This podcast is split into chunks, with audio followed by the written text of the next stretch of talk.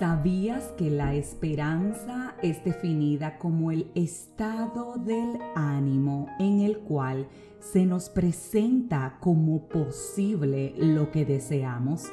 ¿Sabías que esperanza también es concebida como la confianza de lograr algo o de que se realice algo que se desea con mucho anhelo?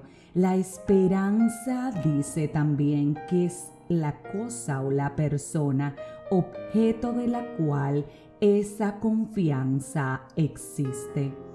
Sí, esperanza es literalmente esperar que algo que anhelamos, algo que deseamos, algo que nuestro corazón quiere que sea hecho, sea realizado. La esperanza se pone en algo o en alguien. Y sí, hoy quiero compartir contigo diversos versículos bíblicos sobre la esperanza y sobre todas las cosas hacerte dos preguntas o invitarte a que te hagas dos preguntas. La primera es, ¿hay esperanza en ti? La segunda es, en quién está puesta esa esperanza, en quién o de quién estás esperando. Dicho esto, veamos qué nos dice la palabra de Dios. Presta atención al Salmo 119, 81. En tu palabra he puesto mi esperanza. Segunda de Pedro 3, 9 el Señor no tarda su promesa, como algunos la tienen por tardanza. Hebreos 10:23. Retengamos firme la confesión de la esperanza, sin vacilación, porque fiel es el que la ha prometido. Salmo 135.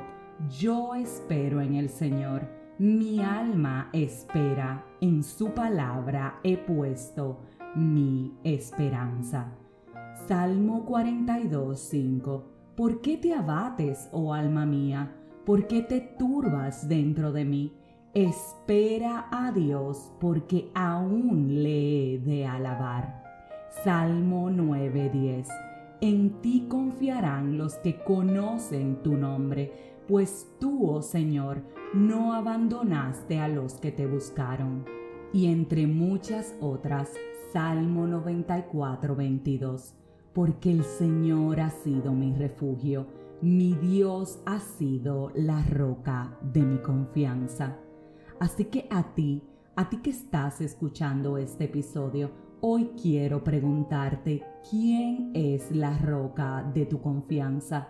quién es o ha sido tu refugio. Cuando tu alma se abate, le recuerdas quién es Dios. Cuando estás atravesando una situación que no sabes qué hacer, te refugias en lo que dice la palabra de Dios. En sus promesas está tu confianza. Eres de los que cuando ocurre cualquier cosa, le recuerdas o te recuerdas que el Señor no tarda en cumplir cada una de las promesas que te ha hecho, porque Él es tu porción, por eso en Él esperas. Hoy, hoy quiero preguntarte, ¿hay esperanza en ti? ¿Crees con una confianza absoluta de que Dios lo va a hacer? Si aún entiendes que te falta un poquito, pues entonces hoy toma la decisión de decirle, Padre, mi confianza está en ti. Yo quiero aprender a esperar que en tu tiempo todo va a llegar. Yo quiero decirte que sí, que creo que lo vas a hacer, que sí, que aunque mi alma sea abatida, confiará, reitero, en tu palabra, porque en tu palabra hay plenitud de gozo.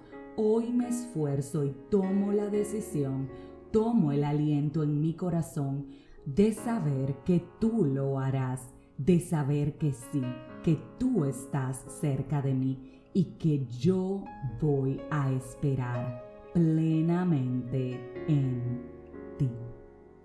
Si este mensaje edificó tu vida, suscríbete, compártelo, pero como de costumbre, te espero mañana en un nuevo episodio de este tu podcast, 5 minutos de fe. Y recuerda esperar en él.